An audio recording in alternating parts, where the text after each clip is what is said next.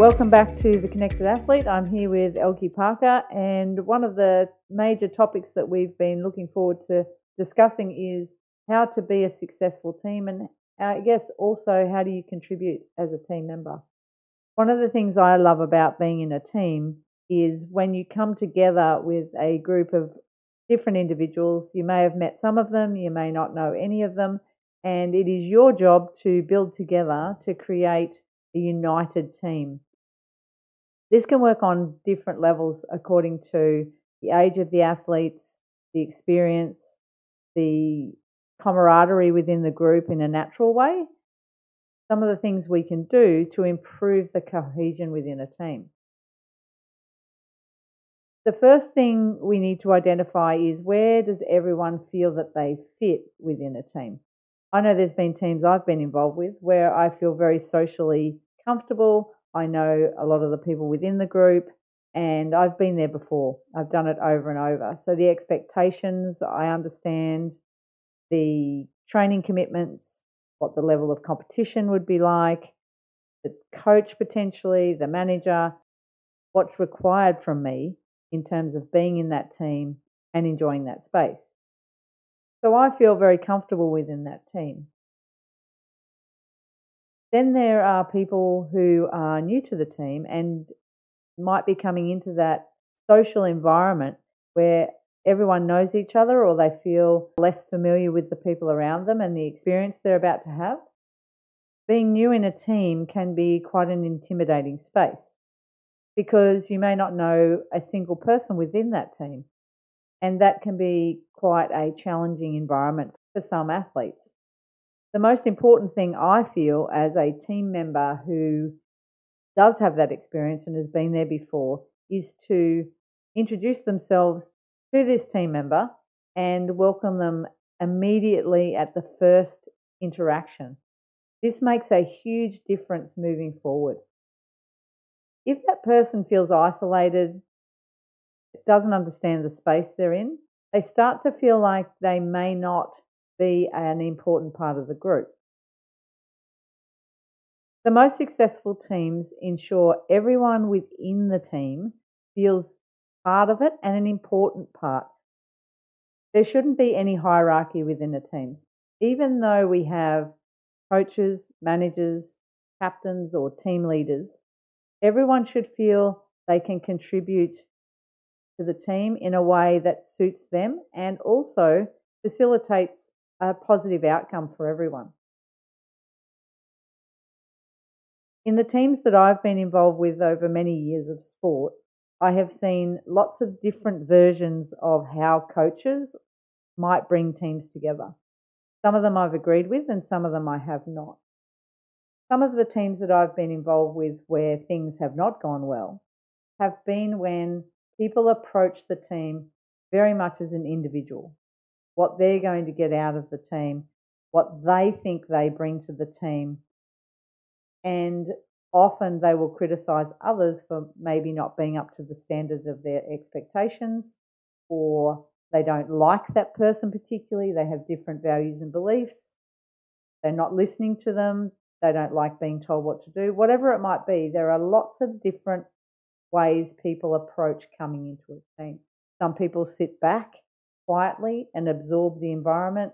They try and work out who the leaders are in the group, who the strong personalities are, maybe who the funny person is, person who spends all their time talking to the coach to try and get more information out of the coach or potentially manipulate the coach. Some people just sit back and absorb that. And then they'll come forward with where they feel they fit within that team. There are also people that push themselves forward to the front of that, and often these are people that are very confident within that environment, who have been there before, who may think they are better than some of the other team members, which again can cause problems within a team environment.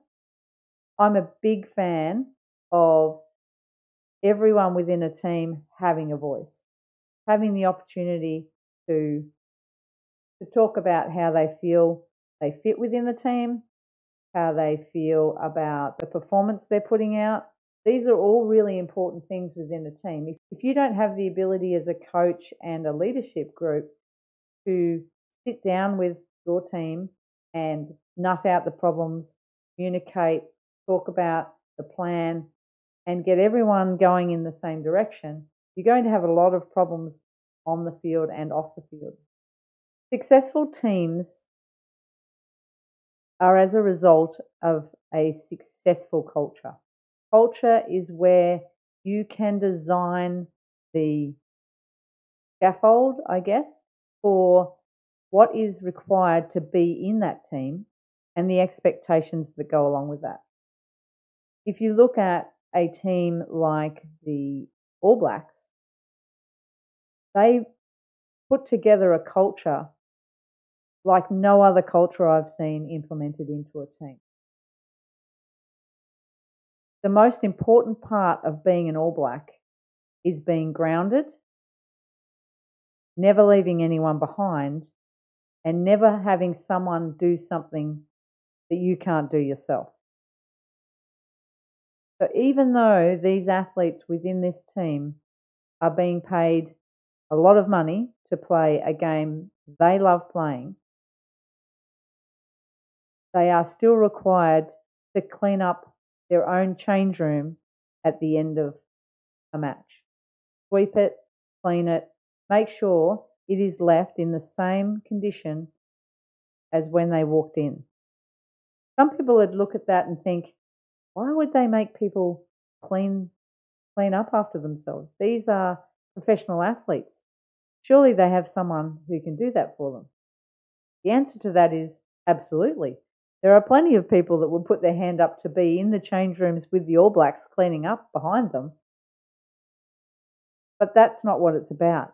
It's about grounding them, making sure that you don't lose sight of who you are as a person. Yes, you might be an athlete, you might be a household name. At the end of the day, though, you are only a human. You're not above anyone else. And successful teams breed this type of environment. If everyone in the team feels they are equal, they have a say, they're being respected, they're valued, they're understood, you will have a group of individuals that will do anything for each other. In my experience, the teams where people felt this way have been the teams who have done things you wouldn't even expect in a tournament situation or during a season. And that is purely because in those moments where things get hard or you're challenged as a team or an individual within the team is being challenged, things don't fall apart. People get around this person, they support them, they support each other, and they do things that you can't even believe will happen unless you're in that environment and you understand what's happening. I have certainly had a few of these things happen in my sporting career.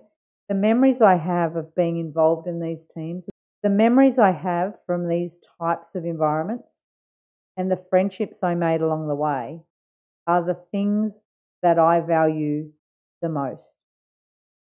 I have certainly been away with teams in a fractured environment where a coach has not led in a way I feel maximized the success of the team in my opinion, when a coach comes in and demands respect and has favourites and brings only the negative feedback to a team, that's not a team that is going to be successful. They might win now and again, but in terms of the long term success, it doesn't seem to be something that is a winning model. The winning model is when a coach comes into an environment and understands those individuals understands their skill level. For example, if you have an athlete who the first time you give them some negative feedback falls flat and doesn't contribute for the rest of a tournament or for the rest of the season because you didn't understand that they were already beating themselves up about a particular thing.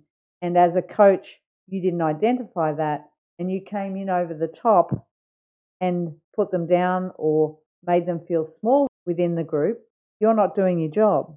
How can you successfully manage people if you don't understand them? The most successful coaches I've ever seen had an innate ability to assess the individuals within the group and get the absolute most out of those people. Some people need feedback, some people don't need as much feedback. Some people need to be pulled into line a little bit and given direction and a very clear message so they can take that and run with it. People within the team need to understand you may not always get along with the people in your team, and they may have different values and beliefs. But that doesn't mean, as a coach and as a player within the group, you can't make an effort to understand what they need to be the best team member they can be. Because at the end of the day, if you don't make that effort and you don't start to understand who they are and what makes them tick, you won't get the best out of them and therefore you won't get the best out of your team. When you first come together as a team, it can be a really interesting environment and I love that environment. I love seeing where everyone feels they fit. It's why I love being a leader within those groups. It's a challenge to me to try and get that group going in the same direction. The way I do it,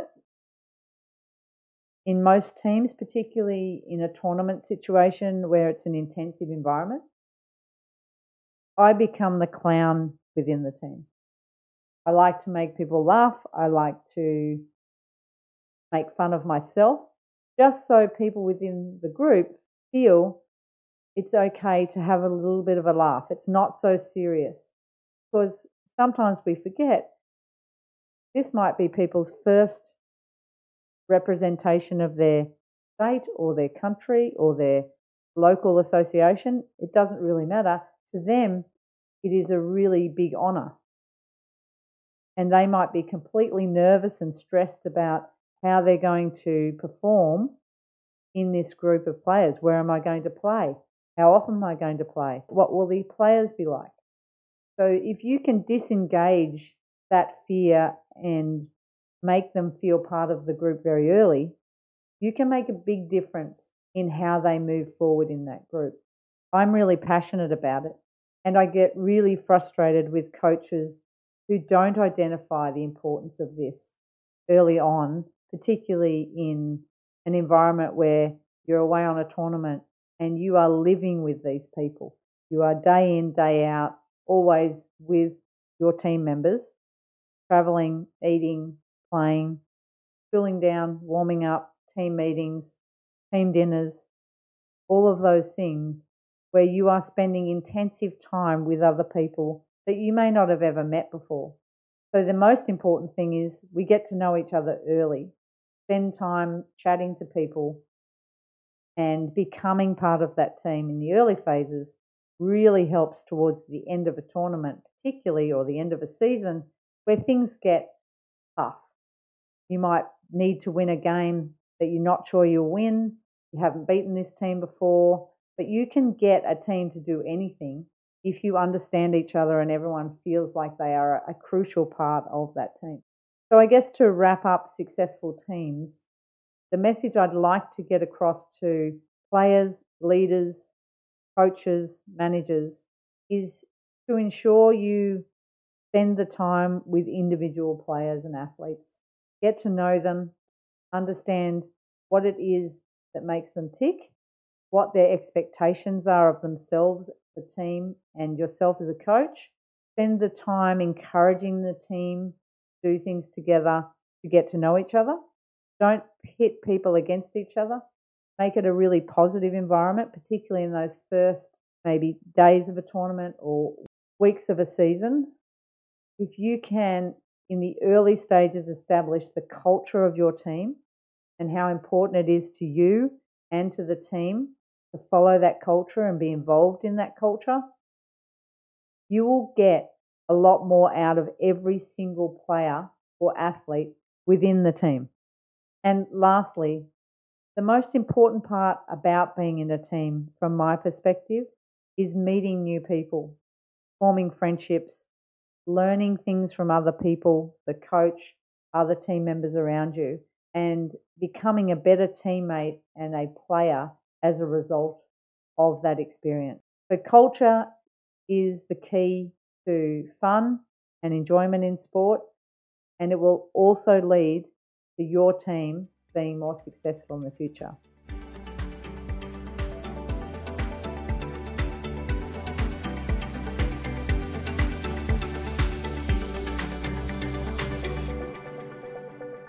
I just want to let people know that this podcast is based on uh, a lot of experience in the industry and some of the conversations and questions that I've had throughout that career. And by no means is it uh, specific advice, and you can take what you need from the information. And we hope that it starts to allow people to ask more questions or consider certain situations in a different way.